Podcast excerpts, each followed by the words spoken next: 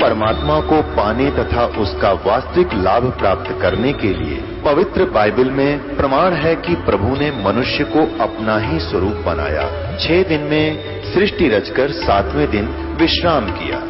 कुरान शरीफ में प्रमाण है कि हज़रत मोहम्मद को खुदा स्वयं कह रहे हैं कि मैंने तुम्हें उस परमात्मा की महिमा बताने के लिए भेजा है। वो परमात्मा कबीर है। जिसने छह दिन में सृष्टि रची, तथा सातवें दिन तख्त पर जा विराजा।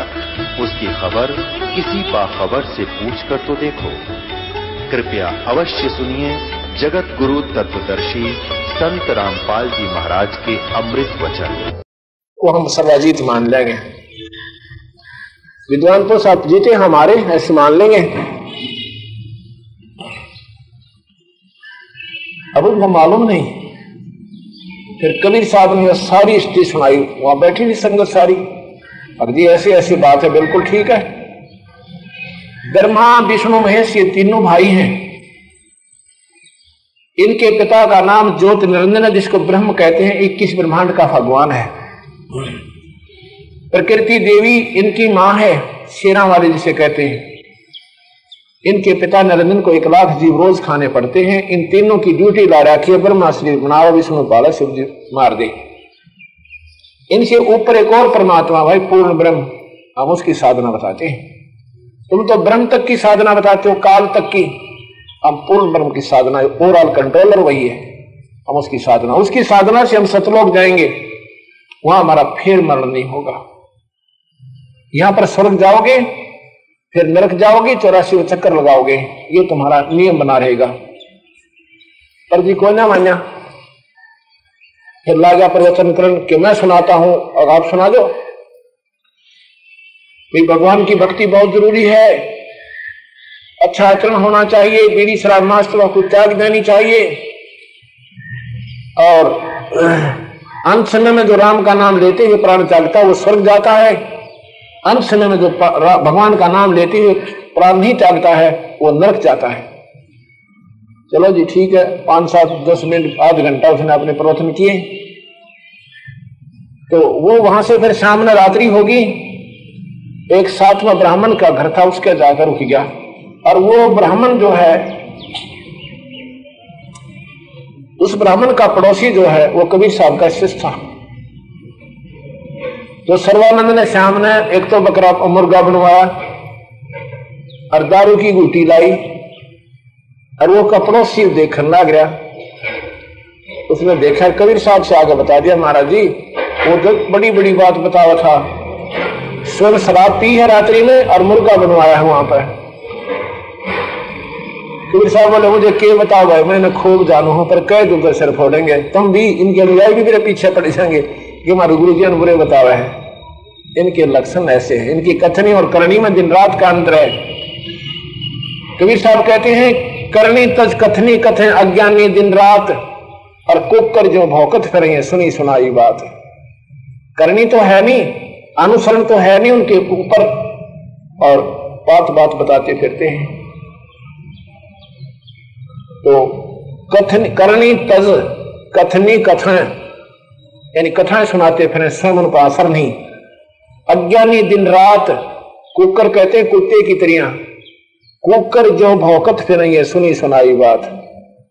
जब तक इंसान अपने जीवन में ढालेगा नहीं, इन बुराइयों को नहीं त्यागेगा, तब तक उनका जीवन अधूरा है, असफल है। एक ब्राह्मण, एक विद्वान पुरुष था मेरे जैसा। उसको बता रखा था, उसने नियम बना रखा था कि रोज आना रामायण के दस पृष्ठ चार पृष्ठ ऐसे पढ़ा करूँगा। ऐसे पढ़ता था, एक दिन उसने क्यों किसी कामवश शहर जाना पड़ गया। उस दिन वो पृष्ठ नहीं पढ़ पाया। तो सवेरा उठना था, दूर जाके रेलगाड़ी स्टेशन से पकड़नी थी। एक उसके साथ गाँव का और व्यक्ति था। उसने क्या सोचा कि अब नहा धो लेता हूँ और ये रामायण को अपने साथ ले चलता हूँ। रेल में दो घंटे का सफ़र है, वहाँ अपनी ये कथा पढ़ लूँगा। स्टेशन पर पहुँचे, टिकट ली, गाड़ी आ गई। गाड़ी में जब प्रवेश किया तो वो डिब्बा जो खचाखच भरा हुआ था, बहुत भीड़ थी उसमें। जब वो गाड़ी चल पड़ी तो वो व्यक्ति जो मेरे जैसा था, रोज़ाना पाठ करा करता था रामायण का, अपने साथियों से कहता है, जो उस पर बैठे थे सीट पर कि भाई, थोड़ी सीट खाली कर दो मेरे लिए? वो कहने लगे, क्यों भाई, कोई बीमार है तू? और व्रत भी नहीं दिख रहा है, खड़ा रहा, और भी खड़े हैं। कहने लगा, मैं बताऊँ तुम्हें अका कि मैं एक कथा करता हूँ, रोज़ाना पाठ किया करता हूँ रामायण का। आज मैं किसी कामवश नहीं कर पाया। अगर आप कृपा करो तो मैं बैठ के रामायण का पाठ करूँगा। अब बैठ जाओ, फिर तो धार्मिक लोग थे, अपना प्रणा बिछा दिया मेरे जैसे को, और फट उसके ऊपर बैठा दिया। आप सुनाओ, हम सुने भी गए। एक पंथ दो काज, सफ़र भी तय हो जाएगा। तो वो क्या सुना रहा है कि भाई भाई हो तो ऐसा। देखो, भरत ने राज्य स्वीकार नहीं किया, जबकि उसकी माँ ने उसके लिए अपने, उसके पिता से राज मांग लिया था, वचनबद्ध होकर। उसने अपने बड़े भाई की खड़ाऊ को राजगद्दी पर रख के राज किया, और जब वापस आए तो उसका राज तुरंत सौंप दिया। भाई हो तो ऐसा। बड़ी बड़ी बड़ी कति रोंगटे खड़े कर दिए सबके। वाह भाई वाह, कमाल कर दिया, भाई, वाह। ऐसे महात्मा, ऐसे महाराज सबने कदे देखे को नहीं। बैठ गया फूल कर एक ने कथा करवानी थी, वो ढूंढता अंदर था, पंडित जी ने मेरे जैसे ने, यानी भाई महाराज जी ने। वो कहेंगे, महाराज जी, मेरे तो दिल्ली के बागा सिक्का टूट गया। अब तो बड़ी दया हुई अपने आप भगवान मिल गए हुए मुझे। क्या बात है? कि मैंने ये कथा करानी, सर आज ही शुरू करानी थी, और मैं तो बहुत लेट हो रहा हूँ। आज चलो, कल से शुरू कर देना। मैं बोला भी आज तो मैं किसी सूरत पर नहीं जा सकता। क्यों? अब मुझे कोई ज़रूरी काम है। ले, संतों ने के काम होते हैं। कथा ही तो करनी है, शाम को चल पड़ेंगे कि नहीं? आज मुझे ज़रूरी काम है। उसका जो साथी था ना, वो कहता, मैं बताऊँ इसको क्या काम है? क्या? इसने अपने भाई पर मुकदमा कर रखा है। इस विद्वान पुरुष ने, इस महाराज जी ने अपने भाई पर, छोटे भाई पर मुकदमा कर रखा है। वो भी क्या, एक छोटे से, एक मेरे ख्याल में पचास गज का प्लाट है। भाई बंटवारा ठीक नहीं हुआ इनका। और मैं इसका गवाह हूँ भाई। आज ये महात्मा जी नो को नहीं जा रहा क्योंकि इसने आज पहुँचना तब कोर्ट में हाजिरी देनी से दोनों। अब कथा तक करें, भाई हो तो ऐसा। और स्व भाई का मुकदमा कर रखा। तो ये है कुकर जो भौकत पर सुनी सुनाई बात। कथनी तज, करनी तज, कथनी कथे, अज्ञानी दिन रात, और कुकर जो भौकत पर सुनी सुनाई बात। सुबह सुबह वो तो फिर आ गया जी कबीर साहब के पास। कहने लगा, भाई, लिख कर दे दे, तू हार गया, अब तो गया, पर पहले घूम फिरावन, न मिटाते हैं। आगे लिख दूँगा, इससे की जल्दी मान रहा था उसने लिखवाना ज़रूरी था, इधर ना लिखे इतना जा नहीं सकता था। कबीर साहब बोले, लिख लेना, कोई बात नहीं, घूम फिराते आ जाओ, चले। चले गए गंगा के आसपास। झाड़ियों में जाकर निपटने लाग गए। सर्वानंद एक झाड़ी की आड़ लेकर निपटने के लिए बैठ जाता है। कबीर साहब जल्दी से उठकर आ जाते हैं। क्यों, उन्होंने लीला करनी थी। और सर्वानंद से कहता, सर्वानंद, राम राम भाई। सर्वानंद नहीं बोला सर्वानंद राम राम। सर्वानंद राम राम। सर्वानंद नदी गरुड़ बैठ गया कथी। सांस नहीं काटा कथी। उसमें सच्ची बच्चों, महाराज जी ने कौन सा बुलवाना था तो उसकी बात और आगे बताना था कि महाराज जी रुके मारे क्या हो गया। तो सबने ध्यान से सुना कि भाई महाराज जी राम राम कर रहे बोल नहीं रहा। आगे जी, पहले सर्वानंद ने हाथ धोए, फिर स्नान किया। और फिर लोटा मांझा और तीन बार यूँ रेती लगा लगा के तीन बार स्नान किया। इक्कीस बार हाथ धोए मिट्टी से।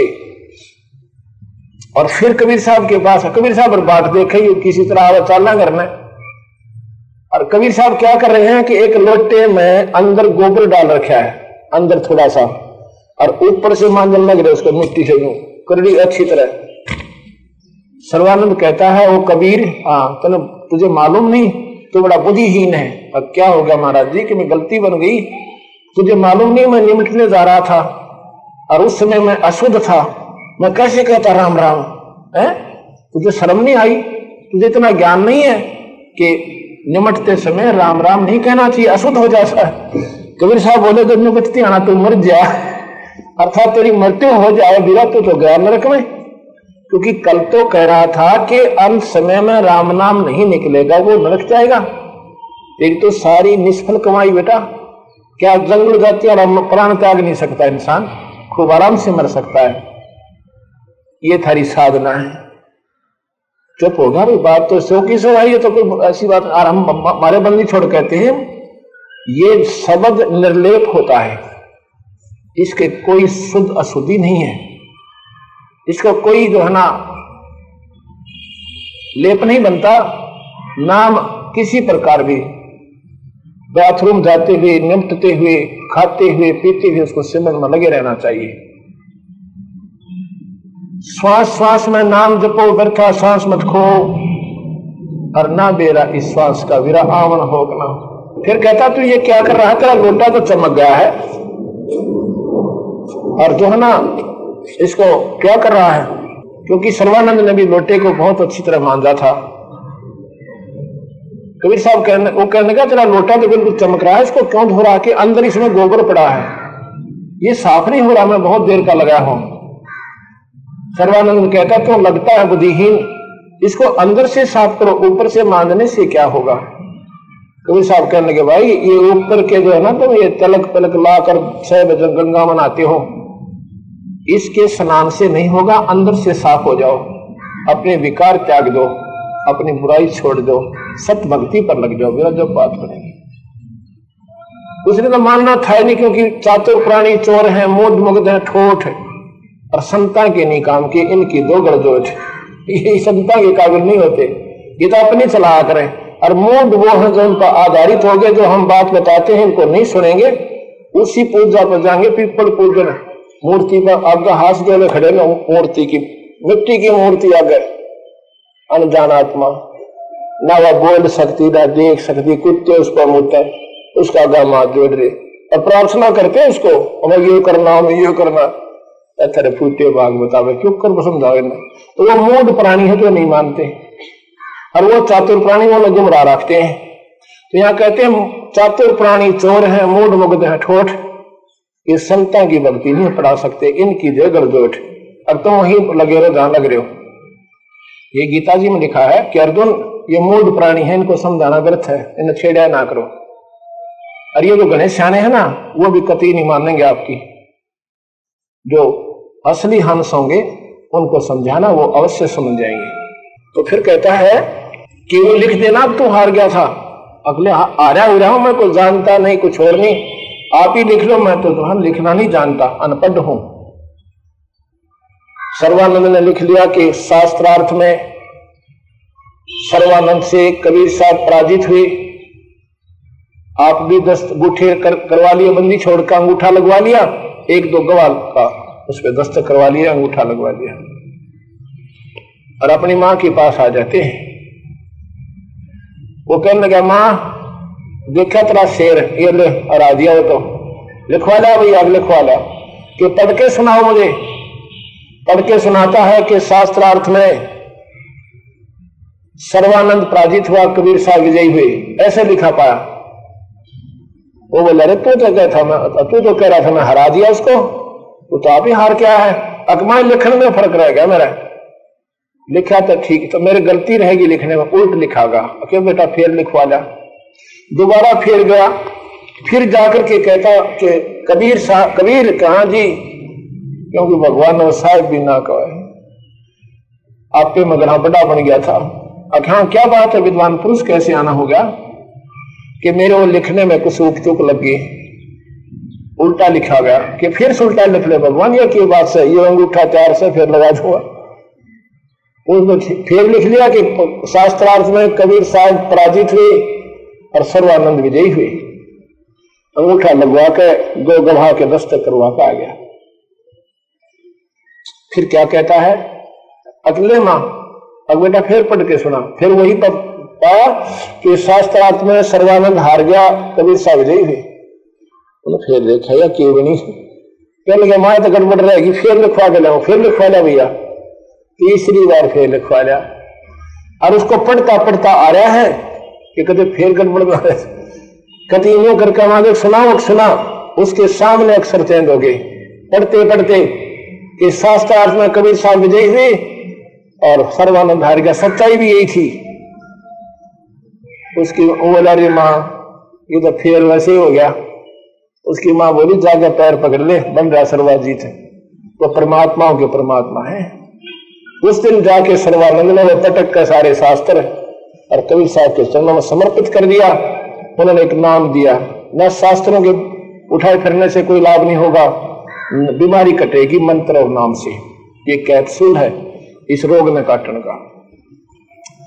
तो ये पूरे गुरु बिना नहीं कटे जग सारा रोगिया रे। जिन सतगुरु वैद न जाना, जग सारा रोगिया रे। जग सारा रोगिया रे जिन सतगुरु वैद न जाना जग जग सारा रोगिया रे जिन सतगुरु वैद न जाना जग सारा रोगी भाई जन्म मरण का रोग लगा है या तृष्णा बढ़गी खांसी। जन्म मरण का रोग लगा है या तृष्णा बढ़ी खांसी। आवागमन की डोर गले में पड़ी काल की फांसी। जग सारा यारे जिन सतगुरु वैद न जाना, जग सारा रो, जग सारा रोग यारे जिन सतगुरु।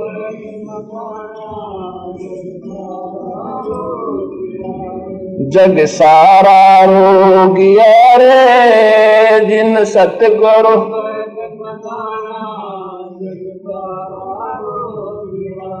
भाई, पूरा सतगुरु को न पूजय झूठे जगपति आसी। भाई, साचा सतगुरु को न पूज, झूठे जगपति आसी। अंधे की बा गई अंधे न ये मार्ग कौन बतासी। जग सारा रो गया रे। जिन सतगुरु वैद न जाया, जग सारा रो। जग सारा रो रे जिन सतगुरु वैद न जाया, जग रे, जग सारा रो रे जिन सतगुरु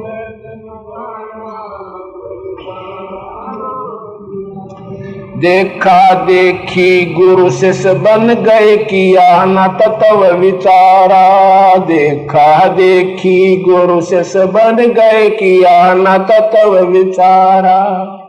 गुरु शिष्य दोनों के सिर पे काल ठोक पंजारा।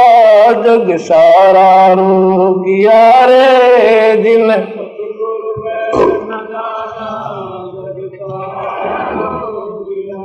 जग सारा रोगिया रे जिन सतगुरु वेदन। सार शब्द सर जीवन बुटी गैस गैस अंग लगावे। सार शब्द सर जीवन बुटी कह कबीर तुम सतकर मानो ये जन्म मरण मिट जावे जग सारा रो वैद न जाना जग सारा रो गया रे जग सारा रो गया रे जिन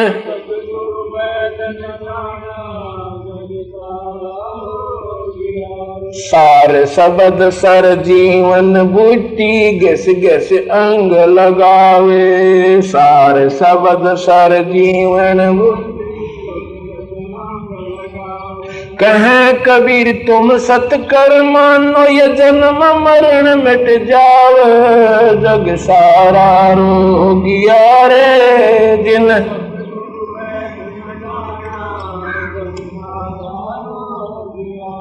जग सारा रोगिया रे, जिन सतगुरु वैद न जाना। सत साहिब। अब बंदी छोड़ कहते हैं कि भाई, बिना पूरे गुरु का सभी को रोग लगा हुआ है। जन्म मरण का रोग लगा है। ये सबसे दीर्घ रोग हमारे जन्म और मरने का है। ये जन्म मरण का रोग पूर्ण ब्रह्म परमात्मा सत्य पुरुष की उपासना के बिना नहीं मिटेगा। ना ब्रह्मा जी की उपासना से, ना विष्णु जी की उपासना से, ना शिव भगवान की उपासना से आपका जन्म मरण मिटेगा। और ना ही निर्गुण भगवान, निराकार भगवान ब्रह्म की उपासना से मिटेगा। ब्रह्म से ऊपर परब्रह्म शक्ति है, परब्रह्म से ऊपर पूर्ण ब्रह्म परमात्मा है। उसको सत्य पुरुष कहते हैं। वो अनंत करोड़ ब्रह्मांड के मालिक हैं। ब्रह्मा, विष्णु, महेश केवल तीन लोग के ईश्वर हैं। ये बार बार क्यों रिपीट करना पड़ रहा है मुझे? क्योंकि हमारा जो मूल काम है, यहीं से चलता है। और हर सत्संग में नई हम सात्मा आती हैं, उनको हमारा ये ज्ञान बताना है सब होता है। ये भी जन्म और मरण के अंदर है, ब्रह्मा, विष्णु, महेश भी। गीता जी में लिखा है कि जब कल्प का अंत होगा अर्जुन ये ब्रह्मा आदि के लोग नहीं रहेंगे। सब समाप्त हो जाएँगे ब्रह्मा विष्णु भी नहीं रहेगा। न चाँद सितारे रहेंगे, न ये स्वर्ग रहेगा। इसमें केवल पर ब्रह्म रहेगा, पूर्ण ब्रह्म रहेगा। तो इस प्रकार जन्म मरण का रोग हर प्राणी का लगा हुआ है। और यहाँ की साधना से कट नहीं सकता। ये जन्म मरण के रोग को कबीर भगवान काट सकते हैं। तो कबीर कबीर भगवान की साधना सतनाम और सार नाम की है। वो भी पूरे गुरु से लेकर गुरु मर्यादा में रहकर आप इस झंझट से छुटकारा अति आवश्यक, अति बहुत जल्दी इसको जो है छुटकारा पा सकते हो। अति शीघ्र अपना ये छुटकारा करवा सकते हो। और बहुत ही आसान तरीका है। घर में रहे, अपने बाल बच्चों में रहे। एक नाम का सिमन करे, अपने बच्चों की भी अच्छी लाइन पर लगावे तो बेड़ा पार हो जाएगा। फिर और तृष्णा बढ़ रही खांसी। हमारी जो इच्छाएँ हैं, मनोकामनाएँ हैं, ये हमें यहाँ पर उड़ा कर रखती हैं। कोई कार माँगता है, कोई कोठी माँगता है, कोई फैक्ट्री लगवाना चाहता है, कोई बिज़नेस बढ़वाना चाहता है। कबीर साहब कहते हैं, क्या मांगो, कुछ स्थिर ना रहाई और देखत नैन चला जग जाई। क्या मांगो भगवान से कोई चीज़ सफ़ाई नहीं है? एक लख पूत, सवा लख नाती रावण का दीवान बहती। क्या मांगो भगवान से ना बच्चे अगर औलाद मांग माँगता हो, ये भी नहीं रहने, हमने भी चला जाना, इन्होंने भी एक दिन यहाँ से प्रस्थान कर जाना है। कितनी ही हमारे पास संपत्ति हो जाए, वो भी अपनी नहीं है। जैसे रावण के पास सर्वस्वाम्य की लंका होती, रावण से रणधीरम, एक पलक में राज विराजी जम के प्रेम क्या मांगू, कुछ स्थिर ना रहा देखत नैन चला जग जाई। ये सभी जा रहे हैं छोड़ छोड़ के। एक लख पोत, सवा लख नाती। और उस रावण का दीवान बहती अर्थात सर्वनाश को प्राप्त हुआ भगवान की भक्ति बिना। ऐसा नहीं है कि उसने भक्ति ना की थी, पर भगवान शंकर की भक्ति की थी। उन्होंने जैसा कर्म किया, उसका फल दे दिया, लेकिन उसके कर्म के दंड को नहीं काटा, जो उसने कुबद कमा दी। जिसके परिणाम स्वरूप उसने सर्वनाश को प्राप्त हुआ, और वो रावण जो है सपरिवार नष्ट हो गया। अब कहते साचा सतगुर कोय ना पूज झूठे जगपति आसी। अंधे की बा पकड़ी अंधे ने। बताओ, मार्ग कौन बतासी हमारे समाज में 99 प्रतिशत निन्यानवे प्रतिशत पूजा देखम देखा है। कोई शुक्रवार का व्रत रखता है तो दूसरी बहन भी शुक्रवार का व्रत रख देगी, शुरू कर दे। उसने नोना बेरायु रखना चाहिए कि ना रखना चाहिए? नहीं, वो पड़ोसन रख रही है। कि शुक्रवार का व्रत रखती हूँ तो मैं भी शुरू कर देती हूँ। कर दो, कोई सोमवार का शुरू कर रखा है तो देख देखा, सोमवार का शुरू कर देंगे। और कोई मंगलवार के मंडरी है, व्रत से कोई लाभ नहीं होता, बिल्कुल भी नहीं होता। व्रत का भगवान के पाने का पता कोई भी तो साधन नहीं बनता, कोई आपस में इसका सहयोगी नहीं है। वो तो नाम से ईश्वर मिलेगा। नाम पूरे संत लीजिए और फिर अपनी भक्ति शुरू कर दीजिए। फिर आपको परमात्मा के गुण आपको दिखाई देंगे, मिलेंगे। हमने बार बार ये बातें क्यों बतानी पड़ती हैं? क्योंकि हर समय नए अंश आते हैं। मूर्ति में परमात्मा नहीं है। कबीर साहब बताते हैं कि वो तो एक चित्र है ईश्वर का। जैसे आम के चित्र में आम के गुण नहीं है। ऐसे उसमें भगवान नहीं है। हाँ चित्र को देखने से उस ईश्वर को पाने की उमंग उठती है, क्योंकि उसके गुणों से हम परिचित हैं। इसी प्रकार सेब आम को देखकर उसको, चित्र को देखकर उसके पाने की लालसा उत्पन्न होती है। लेकिन आम को चित्र न देखकर उसी के ऊपर आरती करने लग जाए, उसका आगे कहने लग जाए, मेरा मीठा मुँह कर दिए, आम मेरा मीठा मुँह कर दिए, मेरा पेट भर दिए, वो कुछ नहीं कर सकता। ऐसे मूर्ति का कहीं, जाओ हमारे जो है ना फलाना काम कर दिए, मूर्ति फलाना काम कर दिए, भगवान वो कुछ नहीं करेगा। वो तो आम जैसा चित्र है। जैसे आम को खाना होता है, पहले पैसे लीजिए, मंडी में जाओ, मार्केट में, आम खाइए। पैसे पहले कमाने पड़ेंगे।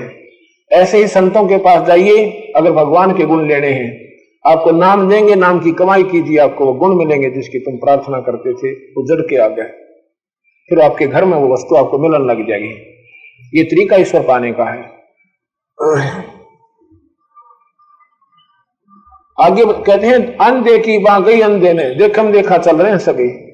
ये मार्ग कौन बता सी तो जब तक हम सतमार्ग पर नहीं आएँगे, तब तो तक तो ये बात बनेगी नहीं। देखा देखी गुरु से हो गए, किया ना तथा विचारा। गुरु से दोनों के सिर पर यू काल ठोक पंजारा। आपने कोई विवेक तो है नहीं? जहाँ पर देखे ज़्यादा जन समूह एकत्रित होता है, पहुँचे हुए संत मानकर उनसे नाम ले लेते हो। चाहे वो अधिकारी हैं या नहीं है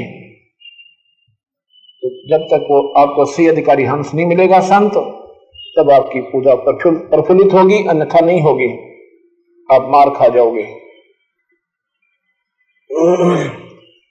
यहाँ कहते हैं, सार शब्द सरजीवन बूटी घिस घिस अंग लगावे। सार शब्द सार नाम जो है, ये जन्म मन काट सकता है, अन्य नहीं काट सकते।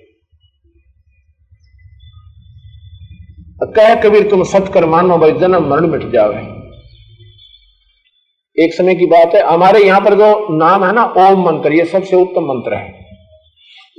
ओम मंत्र इस ब्रह्मांड का उत्तम मंत्र है। ये ब्रह्म प्राप्ति का सबसे उत्तम साधन है। स्वर्ग प्राप्ति का सबसे उत्तम मंत्र है, नाम है। एक समय नामदेव जी एक बहुत पहुँचे हुए या महाराष्ट्र के संत हुए हैं। ओम नाम के जाप से उनमें इतनी शक्ति आ गई थी कि एक बार नामदेव जी एक मंदिर के पास से गुजर रहे थे। नामदेव जी छिपा जाति से थे। मंदिर में आरती हो रही थी। जब आरती हो रही थी, घंटियाँ बज रही थी, भगवान की स्तुति गाई जा रही थी आत्म विभोर हो गए, क्योंकि पुण्य आत्मा थी। और तो घंटियाँ बजा रहे थे, उसने अपने जूते निकाल कर ऐसे बजाना शुरू कर दिया। और बजाता बजाता उन पंडितों के बीच में पहुँच गया। पंडितों ने देखा, ये छोटी जाति का समय और आरती का दौरा आ गया, नज़दीक आ गया। उसकी पकड़ कर बाजू उस संत की और एक ने पकड़ कर धक्का पीछे दे दिया, मंदिर के पीछे पटक दिया ठाक। है कहते, मंदिर का मुँह नामदेव की तरफ़ हो गया और पंडित जी पीछे घंटी पीटन लाग रहे उसका पछले गाने खड़े।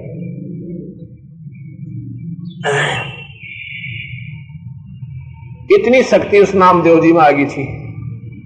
एक दिन नामदेव जी, उनके पिताजी जो है, किसी काम वश बाहर जाना पड़ गया नामदेव की माता और पिता ने। उन्होंने कहा कि नामदेव बीठल भगवान को भोग लगा के पीछे दूध पीना पिला तुमने अनपान करना है, जलपान करना है। उसकी माँ जाती दफ़ा फिर कहेगी, बेटा, ध्यान रखना, तू बालक है, कभी भूल ना जाए अग्नि माँ, भगवान को भोग लगा के पीछे दूध पीऊँगा रोटी खाएँगे। भोग क्या लगाते थे कि दूध का कटोरा भर के और विठल भगवान की मूर्ति का रख लेते थे। तो माता पिता जैसे करते थे, दस मिनट पीछे ठा के अपना आपा पी लिया करते थे। सबको बांट के पिला देते थे। और नामदेव ने सोच, ये पर्दे के पीछे रखा करते थे। नामदेव को उसकी माता फिर कह के जाती, बेटा, ध्यान रखना, जो मैं कह रहा हूँ, कह रही हूँ इस बात का ज़रूर माता जी कति नहीं बोलूँगा बेशक जाओ, निश्चिंत होगा अब नामदेव ने अगले दिन स्नान करके स्वच्छ कपड़े पहन कर और दूध का कटोरा गर्म करके मीठा डाल के भगवान के आगे रख दिया, विठल जी की मूर्ति के सामने। और कहते हैं, भगवान, भोग लगा लो। उसने यूँ ना दे रहा था, ये माता पिता हेरा फेरी करा करते हैं। भगवान के आगे सामने रखते रखते थे बाद में आप ही पीते थे। उसने सोचा, ये भगवान ही पीता होगा जो रोज भोग लगाते थे।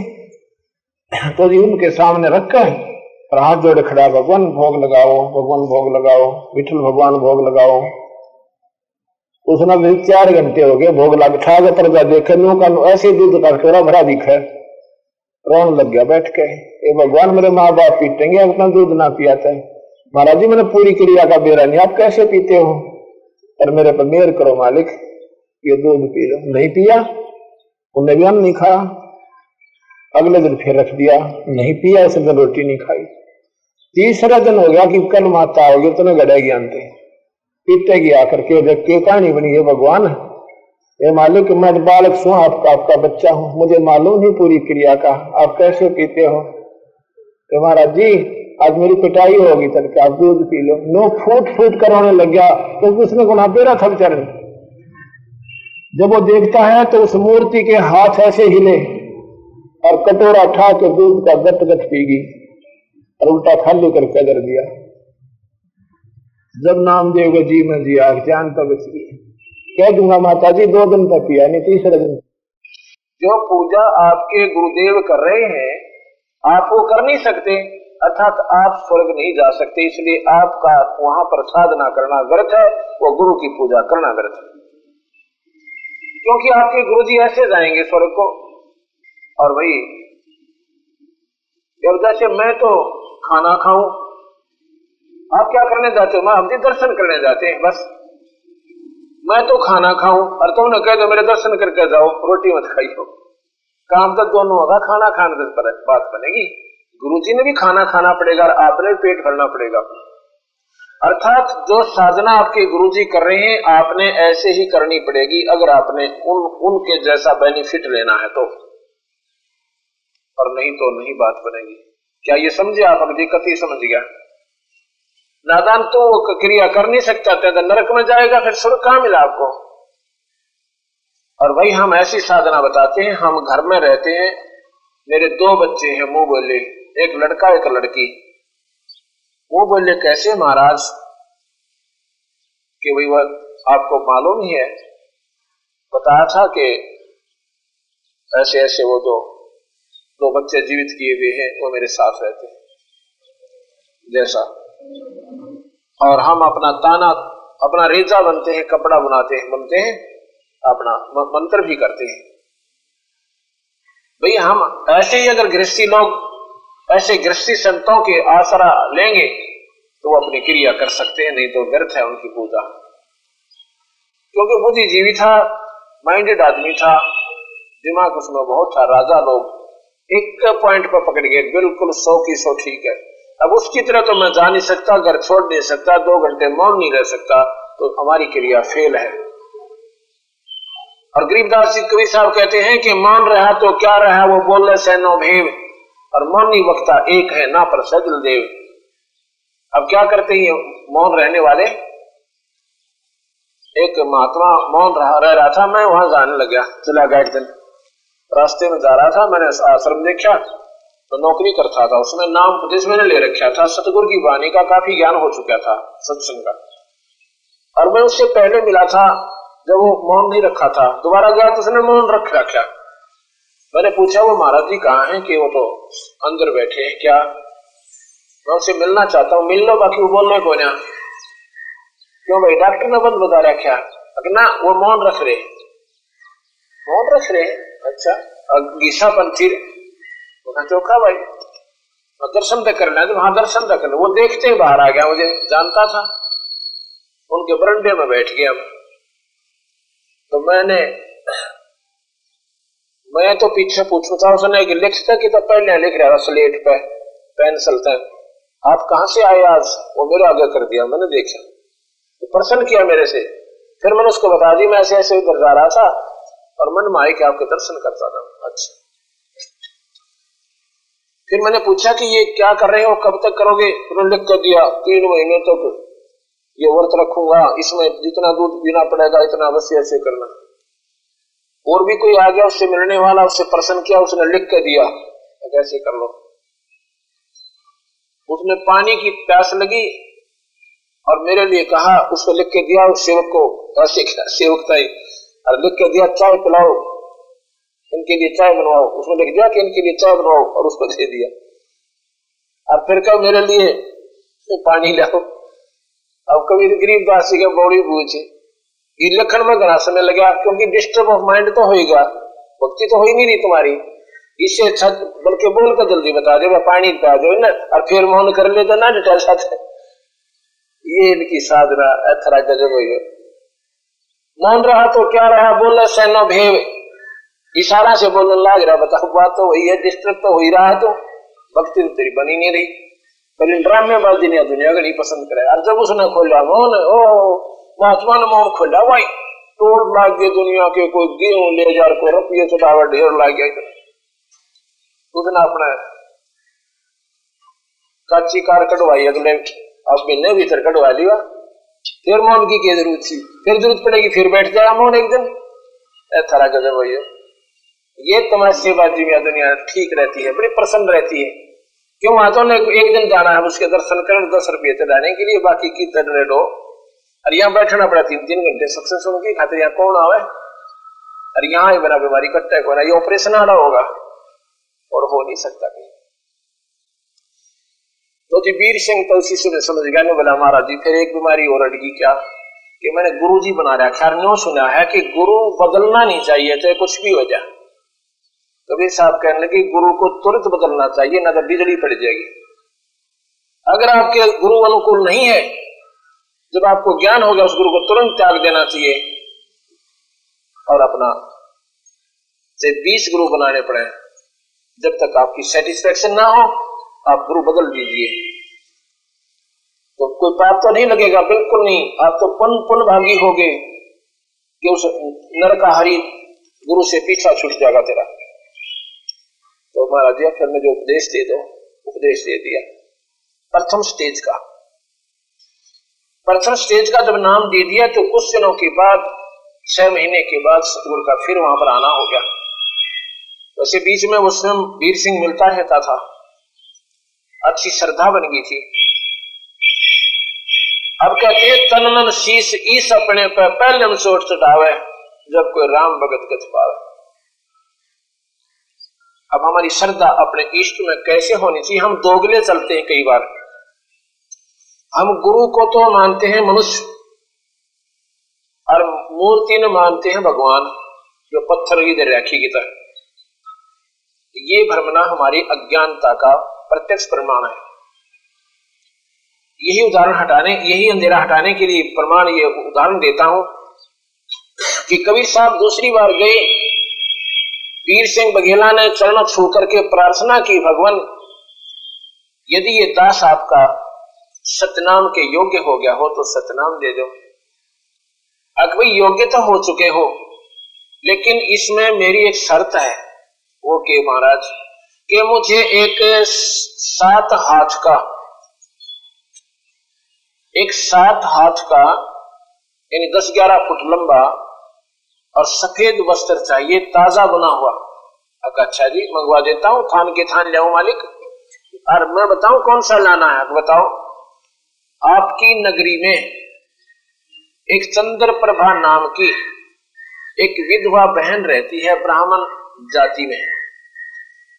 और उसने भाई नाम ले रखा, तुम्हारी गुरु बहन है। उसने एक साड़ी यानी धोती तैयार की है जगन्नाथ के ऐसे ऐसे अपने घर पे बगीचा बोया, एक बगीचा बनाया, उसके अंदर यह कपास बोई, कपास के पौधे बोए, और गंगा जल स्नान करके स्वच्छ होकर नहा धो के, अपने सर पे गंगा जल के मटके ढो ढो कर उनकी सिंचाई की।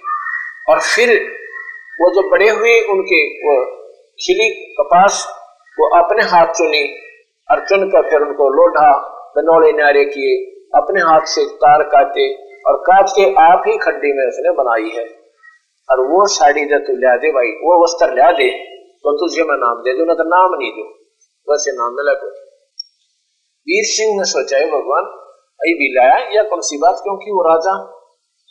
और फिर मेरा भी राजा ने प्रजा नाट नहीं सकती। एक छोटे से वस्त्र की वजह में उसने अपनी बहन ने ना धन के दे दूँगा और मेरा आत्म कल्याण होगा। तो वहाँ पहुँचा। कहा पहुँचा?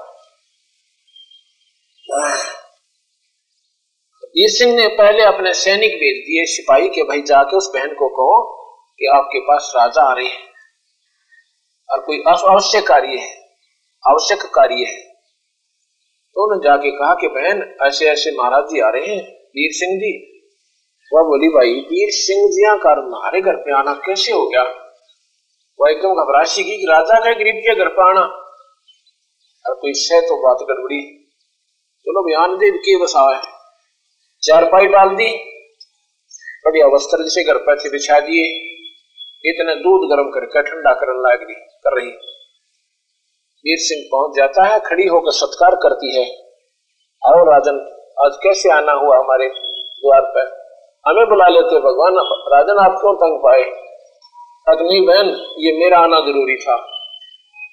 खाट पर बैठ के प्रार्थना करते क्या क्या क्या हक क्या क्या दिक्कत मतलब आगे, आदेश साहब का दूध ले आई साथ में केवल दूध पी लो। वाली बहन वाला बहन, दूध पीछे पीऊँगा, पहले मेरी बात सुन लो। आप बताओ, दूध रख दिया एक तरफ़ ने। कि बहन, मैंने जो है ना, गुरुजियों से नाम ले रखा, कबीर भगवान का। अच्छा अच्छा बड़ी अच्छी बात फिर तो। अब मैंने सतनाम लेना उनसे। उन्होंने मेरे से एक शर्त रखी है कि इस एक, एक सात हाथ का सफ़ेद वस्त्र चाहिए। अगर वो वस्त्र मुझे मिले तो मुझे नाम मिले नहीं तो मेरे जीवन बर्बाद होगा। वह कहने लगी भाई फिर वस्त्र तो बहुत है बाज़ार में नहीं आपके पास एक धोती है। बिल्कुल साफ़ सुथरी और ताज़ा। जो बड़ी धोती तो भाई गली है मेरे पास। फिर उसने सारी बताई कि ऐसे ऐसे जो धोती तूने तैयार की है ना, गंगा जल जाकर अपने आप बाड़ी उसमें कपास बो गए और वो आपने हाथ से बना रखी है, वो धोती मुझे दे दे भाई बहन। अच्छा तुम उसके बदले में कितना मुँह मांगा धन ले ले। वह कहने लगी, राजन, वो धोती मैं नहीं दे सकती। वो मैंने अपने भगवान जगन्नाथ के लिए बना रखी है। वो तब तक प्रथम स्टेज का नाम लिए हुए थी। और ये धोती इस धोती के अंदर मेरे एक एक तार में मेरा प्यार था अपने भगवान के प्रति जगन्नाथ के प्रति। और भाई ये मैं तुझे दू को ना? न बोला वे तो एक बार फिर सोच ले इस बात ने मेरा जीवन बनस है, और विगत होती है तो और भी ले सकती है। आखिर में ये कह दिया, मैं तुझे पाँच काम दे दूँगा, बहन।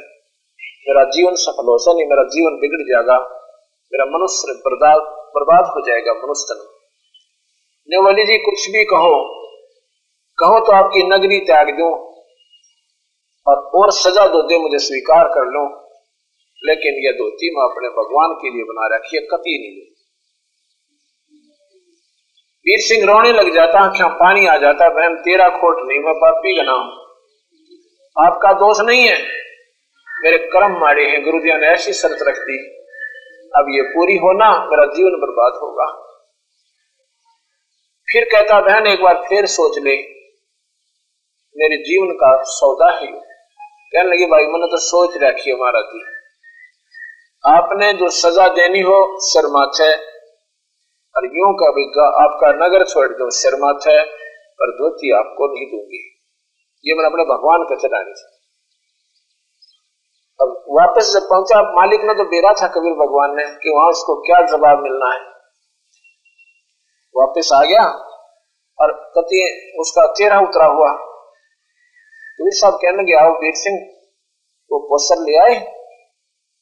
अकेले आए महाराज जी, मैं तो मंदभागी हूँ, दुर्भाग्य जीव हूँ। मेरा बहुत बड़ा दुर्भाग्य है कि मेरे भाग में ये भक्ति है ही नहीं। क्योंकि क्या हुआ कि वो बहन ने बिल्कुल साफ़ जवाब दे दिया कि मैं तेरा राज त्याग सकती हूँ। ये आपका जो सजा तो आप दोगे, मुझे मंजूर है। लेकिन यह धोती नहीं दूँगी। क्यों? क्या करेगी उसका वो? वो कहती है कि मैं जगन्नाथ के मंदिर में चढ़ा आऊँगी अपने भगवान पर। तो कबीर साहब कहने लगे एक बात कर लेता है। ये मैं अपनी शरत कुछ लूज करता हूँ, ढीली करता हूँ। क्या? कि जो वो धोती चढ़ाने जावा ना, उसके साथ तो मदद की खातर है। और कोई सैनिक भेज दे और रस्ते में उस बहन में कोई दिक्कत ना हो। अगर वो ठीक ठाक चढ़ाकर वापस आ जाएगी तो तेरा मैं तेरे को नाम दे दूँगा। या या कर, इतना कर दे। बड़ा खुश हुआ हो भगवान, आपने तो मेरी सारी समस्या हल कर दी। अपनी बहन को पालकी में बिठा दू और ना जाने के करके उसके साथ कैसे भेज दू। झाड़ू देते हुए आगे आगे कर दू अकी उसको पूछ ले, वो कैसे जाना चाहती है? उसी समय उसने चार सिपाही भेजे तीन चार, उस बहन के मन में था कि राजा लोग घर पर जाकर सोचा करें अपनी बेजती का बदला ज़रूर लेगा। और कोई न कोई हुक्म, आदेश मेरे लिया होगा पर मैं तैयार बैठी हूँ। आन दे उनका तो जब उससे भाई देखे, वह जानेगी कि बात तो ही बिगड़ेगी। अकाजा भाई को कराना हुआ कि बहन, राजा ने ये कहा कि तू किस दिन जाएगी वहाँ पर? जगन्नाथ के मंदिर की तरफ़ कब प्रस्थान करेगी? काशी से वहाँ जाना जगन्नाथ के मंदिर में उड़ीसा में क्या मतलब भाई तुम्हारा कि राजा ने कहा है कि आपके साथ सैनिक भेजेंगे? कई रास्ते में अपनी बहन को तकलीफ़ ना हो जाए, कोई ऐसा बदमाश आदमी ना टकरा जाए। और साथ में एक बैलगाड़ी के अंदर खाने का सामान आपके साथ भेजेंगे। और इस प्रकार आपकी सुविधा में सहयोग देंगे, सुविधा देंगे आपके वहाँ, भगवान की तक पहुँचने और आने और जाने में। उसने दिन बता दिया उस दिन चलूँगी। और कहा कि आपको बैलगाड़ी में बिठवा देंगे। नहीं, पैदल जाऊँगी मैं तो। अच्छा भाई, ठीक है। उन्होंने जाकर बता दिया और राजा ने सारी व्यवस्था कर दी। पाँच, सात सैनिक भेज दिया। कह दिया कि इस बहन को रस्ते में जरा सा भी अगर कोई उन्नीस, इक्कीस होगी तो तुम्हें खत्म कर दूँगा। बड़े आदर के साथ ले जाना अपनी बहन को, आदर से जाना। एक दो सहेली और उनके साथ थी, दो चार भक्त और थे, साथ में वो सैनिक भी थे। जगन्नाथ के मंदिर में स्नान करके उस बहन ने, और जाके वह जो धोती वह लेकर गई थी, वो वस्त्र भगवान के चरणा में मूर्ति का दौरा कर दिया, के पास रख दिया। वो, वहाँ से वो धोती उठी अपने आप और बाहर जाके मंदिर के बाहर गिर जाती है। आकाशवाणी होती है कि नादान, ये धोती मैंने वीर सिंह द्वारा काशी में मंगवाई थी। वहाँ तो तूने दी को ना और यहाँ आगे डड़े डोड़ एक हज़ार किलोमीटर दूरी पर वो कहती है, भगवान, वो तो कबीर साहब ने मंगाई थी वो कबीर ही जगन्नाथ जगदीश है। वो पूर्ण परमात्मा है, और जाके उनके पैर पकड़ ले, मुझे तेरी धोती की आवश्यकता नहीं है। गुरु मानुष कर जानते, वो नरकई अंध। और महादुखी संसार में गए, यम के फंद वहाँ से चल पड़ी थी। रोती हुई आँखों में पानी पड़ा, धोती, सिर पर धर लिया। रोती रोती रोती रोती वहाँ पहुँची भगवान कबीर साहब भी उस दिन वहाँ विद्यमान थे। वीर सिंह बघेला भी बैठा था।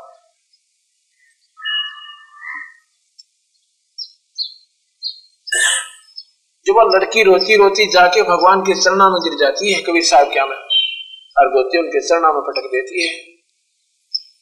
वीर सिंह ने सोचा, बात बिगड़ गई, तेरे माड़े बाग से, इस लड़की को किसी ने उन्नीस इक्कीस कह दिया? और गुरु जी का शिकायत लाना ऐसा तो। और तुझे नाम उपदेश मिला नहीं। उसने वह सैनिक अलग बोल बुलाए। क्या लगी कम वक्त तो बताओ तो मैंने क्या कह क्या हो गया इस बहन को? क्यों रो रही है? उन्होंने बताई कि इसने जाकर धोती भगवान के चरणा में चढ़ाई थी, वो मूर्ति क्या में ऊपर से आकाशवाणी हो रही है, धोती दूर जाके गिर गई। उसने कहा कि वो भगवान तो वहाँ बैठे हैं। तेरे गुरुदेव भगवान और यहाँ आगे तो इतनी दूर नादान रेड होने के लिए। ले जाए इस धोती को उनके चरणा में धर दे। तो और वीर सिंह का भी भ्रम मिटाना था, क्योंकि उसके मन में भी महाराज एक साधारण से व्यक्ति दिखे थे। और जब तक वो साधारण व्यक्ति दिखते थे, इतना भक्ति बना नहीं, आपकी कति नहीं बन सकती, आत्मा व भावना बने को ना। तो ऐसे ही वीर सिंह, एक तीर में दो शिकार किए उस मालिक ने। वीर सिंह के अंदर वो प्रवेश करनी थी कि परमात्मा ही है ये, या दूसरी चीज़ नहीं है और उधर से उस नादान आत्मा की साधना को करेक्ट करना था कि गुरु को तजय भजय जो आना तापसवा को फोकट ज्ञाना। जो बोलिए परमात्मा ए मालिक, हमने नहीं मेरा था, आप ईश्वर हो। ए मालिक, आपने पहले क्यों नहीं बताई? मेरी के तो माननी थी रोज कहा करता, गुरु भगवान होता है, गुरु के भगवान मानना चाहिए? पर तेरा जची तक हो ना? तुमने सोची कहन कहन की बातों से भगवान थोड़ा मंदिर में पाओगा। मूर्ति को मैं लगा और गुरु जी तो वही से बीच में चल से न बोले, जी, आप दान दे थी। अपना आँख खोल दी चौखा भी थोड़े में खुल गई। ये भी शुक्र मना तेरे भाग अच्छे से। जिसके लिए परमात्मा स्वयं बोल रहा है तो तेरी भक्ति में कमी नहीं से जब उसको दूसरा दोनों को उसमें द्वितीय नाम दिए, सत नाम दिया उनका बेड़ा पार हुआ। तो यहाँ पर हमने गुरु को परमात्मा के तुल मानकर अपनी भक्ति को प्रफुल्लित बनाना चाहिए। और ऐसी सब प्रकार हमारी जो भावना होनी चाहिए, अपने इष्ट के प्रति बहन चंद्र प्रभा जैसी। लेकिन थोड़ी सी गड़बड़ी कर रखी थी, उसने गुरु को न्यारा मान रखा था। जैसी उसकी श्रद्धा जगन्नाथ के प्रति थी, ऐसे ही भगवान को जगन्नाथ मानते हुए, इष्ट मानते हुए, परमात्मा मानते हुए उसकी इतना ही लौ लानी चाहिए, जितने उसने लगा रखी थी। तो ऐसे,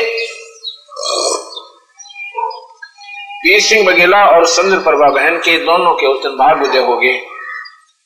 और उनको सतमार्ग का ज्ञान हो गया। अब हमारे मन में क्या धारणा होगी है कि हम संत मानते हैं, जो ज़्यादा अच्छे विद्वान पुरुष होते हैं, संस्कृत ज़्यादा जानते हो। आजकल जो इंग्लिश ज़्यादा बोलते हैं, उनको हम ज़्यादा महत्व देने लगे और थोड़े दिन में हो जाएगा, जो अंग्रेज़ी में बोला करेंगे ना उसको कहा करेंगे, बहुत अच्छा वक्ता है। भाषा जो होती है ना, भाषा, इसका काम होता है अपने विचारों को दूसरे तक पहुँचा देना, बस। वो चाहे अपनी मातृभाषा है, और चाहे अंग्रेज़ी, चाहे संस्कृत है, और चाहे कति लोकल भाषा हो, वो बात उसकी समझ में आ जानी चाहिए, ये क्या कहना चाहता, भक्ति कैसे होती है? ये भाषा का काम है। ज्ञान हो जाना, विद्वान हो जाना, और उसके पास भक्ति श्रेष्ठ नहीं है तो भी इंसान फेल है। चाहे उसको चारों वेदों के कष्ट याद हो और चाहे सारी दुनिया में एक नंबर के शास्त्र। शास्त्रार्थ में वो सबसे उत्तम हो, लेकिन शास्त्रार्थ से बात नहीं बनेगी, भक्ति से बात बनेगी। वे ऑफ़ वर्शिप सही होनी चाहिए तो हमारी मुक्ति निश्चित है। एक समय की बात है कि एक सर्वानंद नाम के एक ब्राह्मण थे। विद्वान पुरुष विद्वान पुरुष, काशी विद्यापीठ में पढ़े हुए, उन्होंने अपने शास्त्रार्थ में सभी विद्वानों को पराजित कर दिया था। और सभी को जो पराजित कर दिया था, क्योंकि वो शास्त्रों को साथ लेकर चलता था, बैलों के ऊपर, गाड़ी में धर के, रख के। सर्वानंद की आयु लगभग 35-40 वर्ष की हो चुकी थी। उनकी माता एक दिन कबीर साहब के सत्संग में चली जाती है। उस माता को बीमारी बहुत थी। काफ़ी दिनों से तकलीफ़ थी। उसने अपनी सारी साधनाएँ भी कर ली थी वैद्यों से दवाई भी ले ली थी, पर कोई लाभ नहीं हो रहा था। एक दिन वो कबीर साहब के सत्संग में गई। उन्हें सुन रखा था कि कबीर साहब अगर कृपा कर दें, अगर उनकी दृष्टि भी पड़ेगी तो भी आप स्वस्थ हो सकती हो। लेकिन कबीर साहब जुलाहा एक छोटी जाति वाले। और वो ब्राह्मण जाति उत्तम श्रेणी की कबीर साहब के सत्संग में जाने में आनाकानी करती थी कि उस छोटी जाति वाले महात्मा का कैसे सिर पर आदर वाली पर जब पीड़ा इतनी गहरी होगी कि रात और दिन रोआ बैठ कर बुढ़िया। अब मर, जब ये इंसान दुख होता है ना इसको, फिर ये जात और मज़हब भूल जाता है। इसने जाति मज़हब नहीं याद आते अपना जीवन दान की भिक्षा मांगने जाता है। तो वो वहाँ पहुँच गई सत्संग में। और जैसे और प्रणाम कर थे, दंडवत ऐसे प्रणाम किया, और चरणों में सिर रखा। कबीर साहब ने ऐसे सिर पे हाथ रख दिया। सभी के रख रहे थे। सिर पे हाथ रखते ही वो स्वस्थ होगी उसका पीड़ा को रही? अब भाई देखो, ज्ञान और चीज़ से, समाधान न्यारी चीज़ से। वह जानगी कि भगवान है ये ये केवल संत नहीं है। चरणा में पड़ गई सत्संग के उपरांत के भगवान मुझे उपदेश दे दो। कहने लगे, माई, कौन है तू कि मैं सर्वानंद की माँ हूँ? ब्राह्मण जाति से कि मैं तो जुलाहा हूँ? अरे, एक बात सुन लो, अगर आपके मन में उपदेश लेने के बाद ये हीन भावना आ गई कि हमारा गुरु जी है छोटी सी जाति वाला तो आपका जो है ना, नाम खत्म हो जाएगा। आपकी भक्ति नहीं रहेगी। महाराज जी तो बात दूर गई। ये तो बातें बहुत दूर की मालिक, आप पूर्ण परमात्मा हो। आपने तो मेरा असाध्य रोग ठीक कर दिया। मैं तो आप ही को परमात्मा तो मानूँगी ज़मीन इधर से उधर हो जावे। उपदेश ले लिया, अर्थात तो बदन करे। उसके लड़के ने क्या सोचा, सर्वानंद ने, कि मैंने सभी विद्वानों को शास्त्रार्थ में हरा दिया, पराजित कर दिया है? अब मैं माँ से कहूँगा कि मेरा नाम सर्वाजीत रख दे, सबको जीतने वाला। वो अपनी माँ के पास गया। कहने लगा, माँ, कहा भाई, आ जा। कि मैंने सभी विद्वानों को शास्त्रार्थ में पराजित कर दिया है, हरा दिया है। ठीक सा भाई बढ़िया कर, बड़ी अच्छी बात है। माँ, आप मुझे जो ना, आज से सर्वाजीत नाम रख दो मेरा। ना बोली भाई, बात सुन। माँ तो सर्वाजित कहेगी, जब जब तू कबीर साहब को पराजित कर देगा, हरा देगा।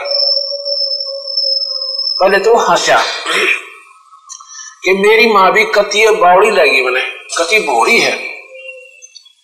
ए भोली माँ, न्यू बता, वो ना तो संस्कृत जानता, ना उसने कोई शास्त्रों का ज्ञान, वो तो आर्या उर्या पड़ा है। एक मिनट में राजू उसका क्या रहना उजवान थोड़ा ही है। न बोली भाई, चाहे कुछ भी ना सब वो कुछ भी नहीं है, और वो सब कुछ अभी रहा। जब तो उसको हरा कर लिखवा लेगा ना उस महापुरुष से तो ना अंत अपने बेटे ने सर्वाजित कह दूँगी, ना मैं तो तेरा सर्वाजित कहूँ को वो तो लेकर अपनी बैल गाड़ी धर के सारे उसको हथिया शास्त्र और चल पड़ा दी। अब पहुँच गया उस मोहल्ले में जहाँ वो दुलाए रहते थे। वहाँ पर एक कुआ था पानी का, दोपहर का समय था। और वो जो कमाली लड़की कबर से निकाल कर कबीर साहब ने जीवित की थी, वो उनकी बेटी के रूप में रहती थी और उन्हीं के पास भक्ति करती थी। वो कमाली वहाँ पर कुएँ से पानी निकाल रही थी, अपने मटके में डाल रही थी। और सर्वानंद को इतनी गजब प्यास लगी कि पानी ना मिला तो प्राण त्याग सकता था। उसने जाते ही कहा कि एक लड़की, मुझे पानी पिलाओ। अगले महाराज जी। वो बाल्टी पानी की बकट निकाली थी, उसको पिला दी उसने ऐसे ओक करके पानी पी लिया। अब सभी क्योंकि इस मोहल्ले में पंडित आया हुआ विद्वान पुरुष, सबने मालूम वो तो जुलाहों का मोहल्ला था तो जुलाहों का ही कुआ था। तो जब उसने देखा ना, पानी पी गया कोई देखता तो नहीं है कि मेरा ज्ञान तो था इसको कि पानी कौन, किसका है, कहाँ का कुआ है। वो देखा कि कोई देख तो नहीं रहा है तो सभी उसकी तरफ़ देख रही है। क्योंकि उस जुलाहों के मोहल्ले में पंडित जी आ जाए तो सारे देखे, सभी देख रहे हैं। वो शर्मिंदा हो गया कि क्या कहेंगे कि दुल्हे के कुएँ का पानी ब्राह्मण पी रहा है? उस लड़की पर डांट मारते हैं, कमाली पे। तो किस जाति की है? ये कुआ किसका है? वो कहने लगे, जी, मैं तो दुल्हा जाति की हूँ और ये दुल्हाओं का ही कुआ है। कहते, निकमे तूने मुझे पहले क्यों नहीं बताया कि दुल्हाओं का कुआ है? जो बोले, पंडित जी, तूने पहले क्यों नहीं पूछा? एक पेट भर गया ना तेरा। जब तक आप प्राण आँखों में आ रहे थे तेरे जो सोची थी, पानी पी ले पाक से देखी जाएगी जो होगा। आपको सारा मालूम था। फिर चुप हो जाता है। कहता, लड़की, यहाँ वो कबीर कहाँ रहता है, मालूम है? कबीर का घर कहाँ है? कमाली बोली, कबीर का घर शक्खर में सतलों का सबसे ऊपर चोटी पे और जहाँ सलैली बाट, गैल गैल कहे रास्ता में जहाँ सलैली गैल, और वहाँ पावना पट्टक पपील के यो पंडित लाद रे बैल। इन जिन पोछा तो पढ़ने तो परमात्मा नहीं मिला। एक करनी है नाम सतनाम की। उस नाम से ईश्वर प्राप्ति होगी, वो कबीर साहब पाओगा अपने कहने लगे, कमाली कहने की बहन, बिटिया तो सीधे मुँह बात कर। यहाँ कबीर साहब कहाँ रहते हैं? कि सामने झोपड़ी में। वो सामने पे झोपड़ी है, उसमें भगवान रहते हैं, कबीर साहब। अब पंडित जी वहाँ पहुँच गया जी। कमाली भी अपना भर का मटका पानी का उनसे पहले पहुँच गई। कहने लगे, महाराज जी, एक बहुत बड़ा विद्वान आन लग रहा है। और बैल गाड़ियों पर शास्त्र धरे बहुत बड़े बड़े कहने लगे, बेटी आन दे। मेरे पास तो रोज ही आते खसने के लिए दो चार। आप आदत बस ढीठ हो रहे हैं। भाई आखिर ना मानेगा? हाथ जोड़ देंगे कौन जीतता हमारे। इन्होंने मानना है नहीं हमारी बात को, क्योंकि अपनी बातों की प्रमुखता रखते हैं। चाहे वो गलत है, चाहे ठीक है, क्योंकि वो विद्वान हो रहे हैं, वो चातुर प्राणी हो चुके हैं। जो ही वो कबीर साहब की झोंपड़ी के सामने पहुँचा, कमाली वापस आ जाती है। कहा महाराज जी, कैसे आना हुआ? कहने की ले लड़की, ये लोटा है पानी का, पूरा लबालब भरा हुआ, ऊपर तक पानी का भरकर, और कबीर साहब को दे दे। इसका जो उत्तर दे, वो मुझे देना। कबीर साहब के पास लेगी कि ये महात्मा नो कह रहा जी, कि इसमें जो उत्तर देंगे, वो वापस से मुझे बता रहा कबीर साहब ने उसमें सुई डाल दी। एक सुई डाल दी और वापस दे दिया कि ले जा, बेटी उसको दिया महात्मा को। अब वो आया, आके लेके आई तो लड़की ने कहा कि लो जी महाराज, क्या कहा कबीर ने? कहा, कुछ नहीं, इसमें एक सुई डाल दी है। कहने ये कोई जवाब हुआ? वो समझा नहीं मेरे इशारे को। हाँ हो सकता नहीं समझाओ आप समझा दो अंदर जाके, अंदर गया। कहने लगा, कबीर तुमने ये क्या किया? कबीर साहब बोले, आपने किस लिए भेजा था ये लोटा? मैंने इसलिए भेजा था कि मेरे साथ शास्त्रार की गुंजाइश नहीं है तेरी। मैं ज्ञान से ऐसे परिपूर्ण हूँ कि जैसे ये लोटा पानी का भरा हुआ है, इसमें और पानी नहीं समाएगा वो बाहर ही जाएगा। तो आपने सुई क्यों डाली? मैंने सुई इसलिए डाली कि मेरा ज्ञान जैसे सुई ज़मीन नीचे पहुँच गई ना सबसे नीचे, और तेरा पानी बाहर हो गया। मेरा ज्ञान ऐसा है अगर ये ज्ञान आ गया ना, तेरा सारा पानी बाहर हो जाएगा।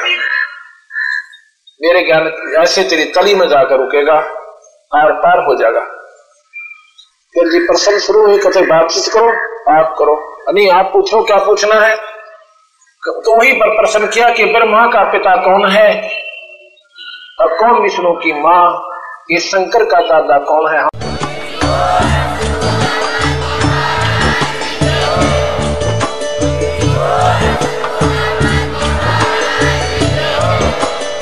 आप सुन रहे थे जगत गुरु तत्वदर्शी संत रामपाल जी महाराज जी के मंगल प्रवचन। अधिक जानकारी के लिए विज़िट कीजिए हमारी वेबसाइट www.jagatgururampalji.org संत रामपाल जी महाराज जी के शुभ आशीर्वाद से पूरे विश्व भर में 500 से भी ज़्यादा नाम दीक्षा केंद्र हैं, जिन पर संत रामपाल जी महाराज जी द्वारा ऑनलाइन निशुल्क नाम दीक्षा दी जा रही है। अपने नजदीकी नाम दीक्षा केंद्र का पता करने के लिए संपर्क करें। Eight two two two eight eight zero five four one.